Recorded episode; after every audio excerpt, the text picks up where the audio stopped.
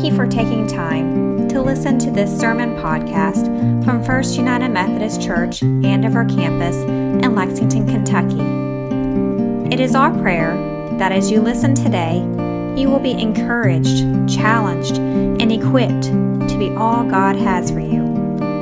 We invite you to join us for worship on Sunday mornings at 11 o'clock a.m. at our Todd's Road campus near the Hamburg area of Lexington.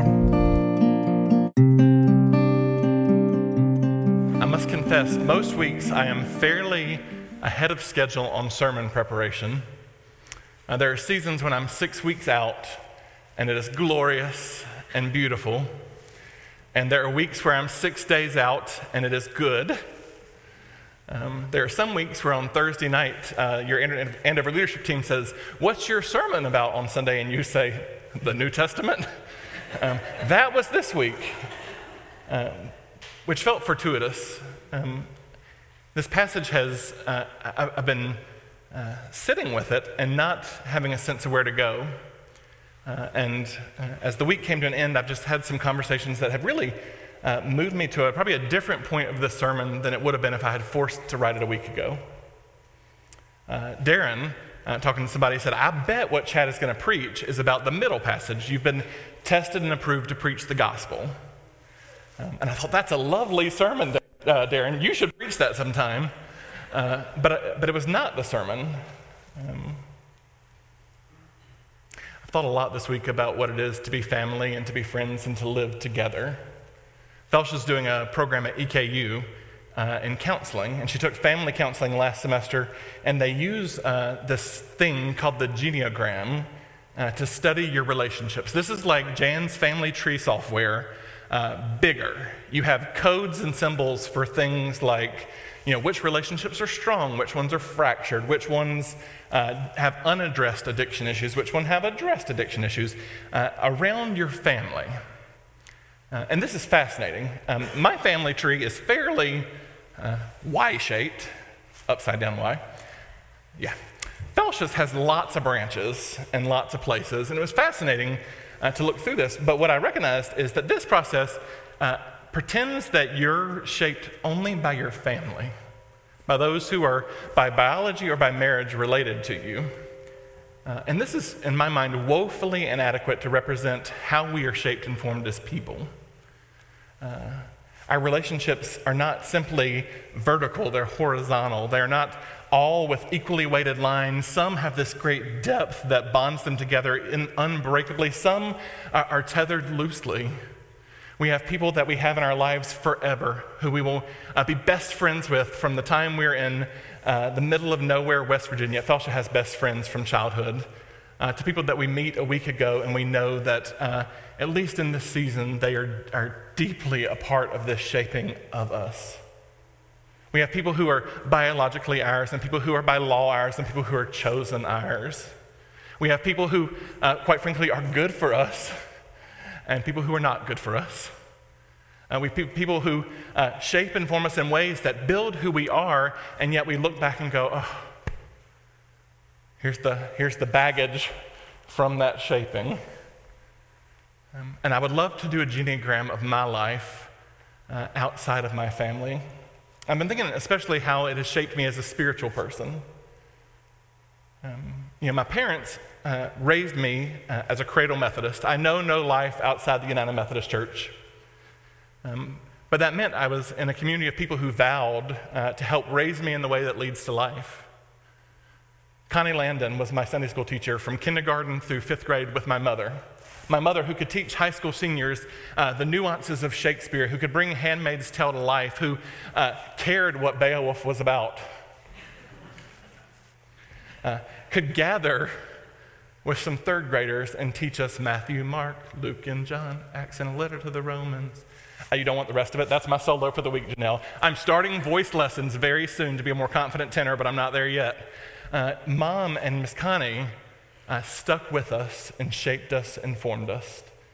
From the flannel graphs to the, the pictures we painted, as they sat there uh, and trudged through the Apostles' Creed with a bunch of kids, as they told us stories of Jesus' love, they shaped and formed me in ways that uh, I will never fully understand. early in my youth group time, Chris and Angela Kennedy were these young 30 something uh, uh, couple who uh, decided on a whim at this church they had just joined to volunteer with the youth program and that they would lead a small group in their home for junior high boys. And Chris uh, was one of the first people I'd ever met who acted like the world was not perfect when they were around kids. Appropriately led us into his life. He didn't uh, cross boundaries of things that kids don't need to know, but he let us know that life is not always coming up roses. And he let me see how Jesus was part of that situation. Steve Smith, my youth pastor, poured into me. Chad Oyer, my mentor in youth ministry, poured into me. Homer Morris, the pastor, as I was preparing to leave for seminary, trusted somebody who had messed up more things than they could handle uh, with, uh, with leadership in the church and with pouring into me. And I moved up to Kentucky and had this whole new group of people pouring into me. Uh, everybody comes to seminary and they say, Go take the famous professor. And somebody had said, actually, go take the junior faculty that nobody knows because they have time for you. And man, was that ever great advice for me. Fred Long and John Cook poured into me. At First Church, Teddy Ray was part of healing uh, my understanding of who the church could be. Jason Myers uh, led uh, a covenant group where we asked every week, How is your soul? Jason Jackson was both uh, my boss at the seminary and my coworker at First Church and a deeply spiritual friend. Mike Powers uh, poured into me as I sought to understand maybe what God was doing in my life and could call me a pastor before I could call myself pastor. Todd Nelson uh, today uh, pours into me and calls me on my mess. Um, this is just a fraction of the people uh, who have poured into me to get me to today. And in reflecting, I, I, also think about the ways in which them pouring into me has shaped them. If you, have, if you have teachers in your life, you know that is not a monodirectional relationship. Teachers don't just pour into kids, they get shaped and formed by their kids, uh, no matter whether it's good or bad. We have people in here doing CASA, uh, where they advocate for these kids in the court, and they know that not only are they caring for these kids, but these kids' stories shape them. And so, this web of relationships that even come before now, uh, just spirals and spans all over the place. And then I come to Kentucky and I graduate from seminary, and everybody says, Well, now it's your job to pour into people. Um,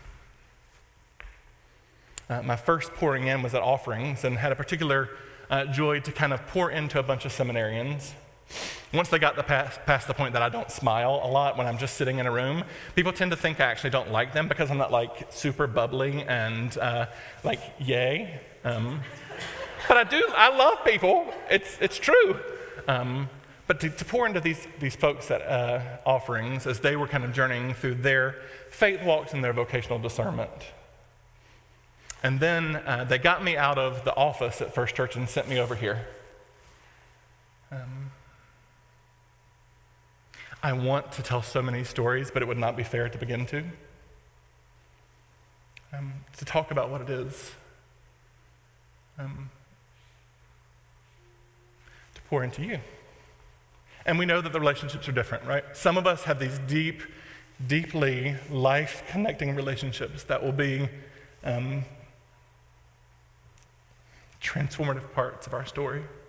And others, we have this relationship, and that's, that's fine, but we've not somehow leaned in together. There's two, uh, 297 of you on the Andover All mailing list. Um, it is irrational for me to think we would all have the same uh, relationship.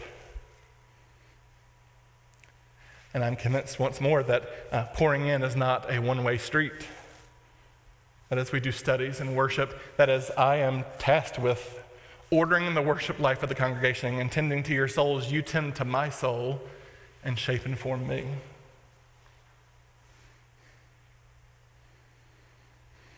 If you pause for a minute, you know this is true that uh, your life is a network of relationships, of people who have shaped and formed you, who, uh, in the best places, do it because they love you.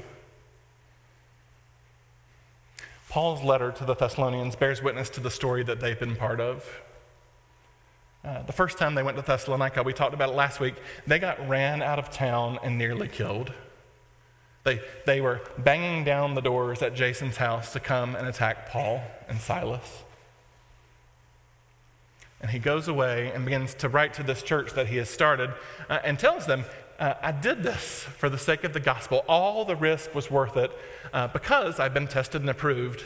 And then we get to the end and he says, And I did this all. I don't want, I don't want to uh, pull a message and uh, translate this a little too loosely.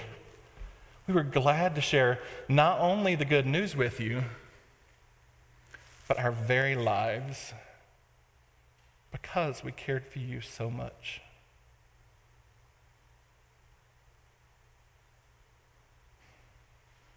Last week, uh, as Greg finished up the children's message, uh, he took a moment and pointed out Brad Rudolph, who's not in the back this week, as someone who had uh, deeply poured into his life because he knew that Brad cared for him and loved him. Brad, uh, for a long season, had poured into a group of Sunday school folks uh, in, in various stages of life. They uh, started 17 years ago, and Brad has uh, has cared for them when it was hard and when it was easy. And they have cared for him. These relationships that go all these ways have been so deep. And now Brad has had to kind of pull back because his mother, you know, we've talked about it, his mother's had a stroke and is, is recovering. And, uh, and I'm struck by how, how many webs have Brad Rudolph right in the middle of them. I want to talk about every one of your webs but that would be unfair, and we would be here a long time. And Darren has already told me to not, uh, not go long today.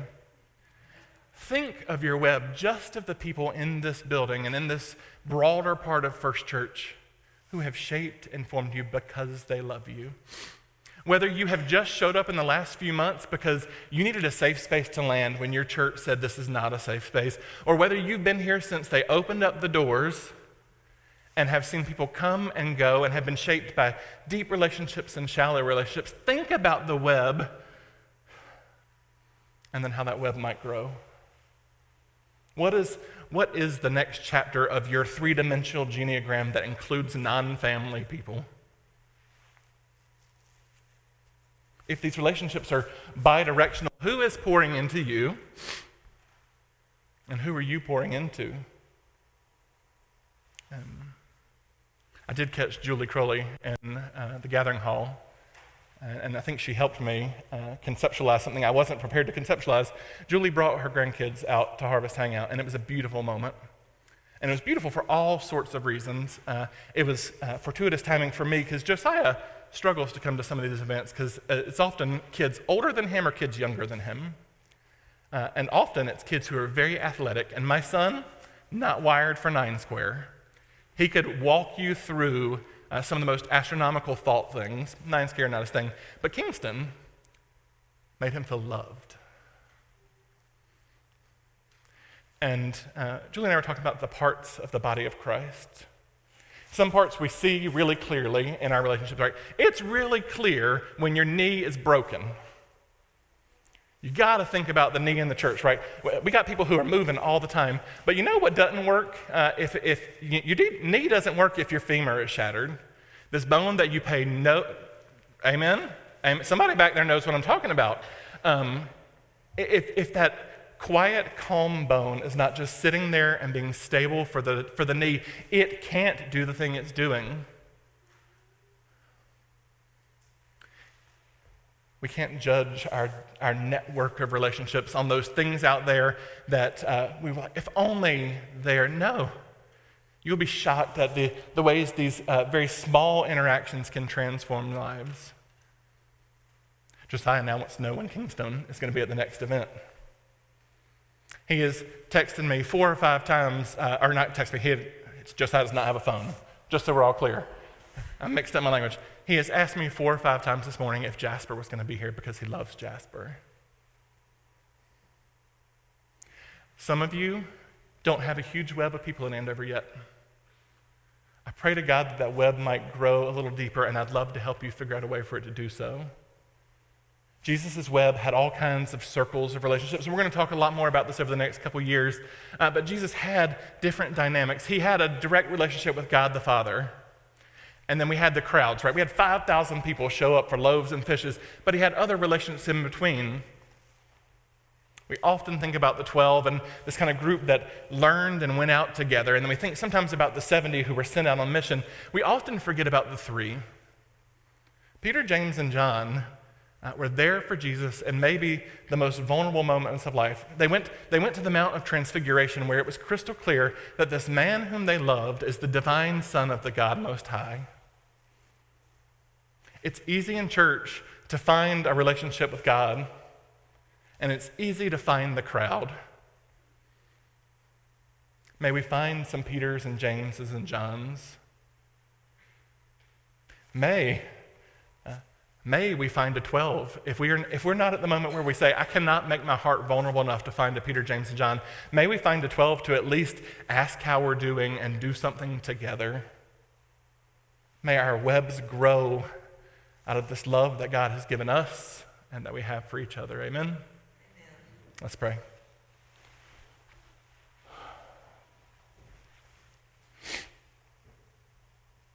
God, you showed us what it is to love. and then through your Holy Spirit, uh, gave us the power to go and be perfect in love, to be imperfect in love, to fail at love, and to get up and try again at love. Lord, we give you thanks for those places and relationships uh, that have been poured into us and where we have poured into others. And Lord, we long uh, for those new webs to be knit together, those places where we might uh, find uh, a deep, deep uh, spiritual connection those places where we might uh, just make a new glancing connection. But Lord, in all this, may we uh, live out uh, a care for one another that reflects on your care for us. We pray all this in the name of Jesus Christ, who was the one who taught us that above all, it is to love you and to embody love for one another. And it's in his name we pray, and by the power of your Holy Spirit. Amen.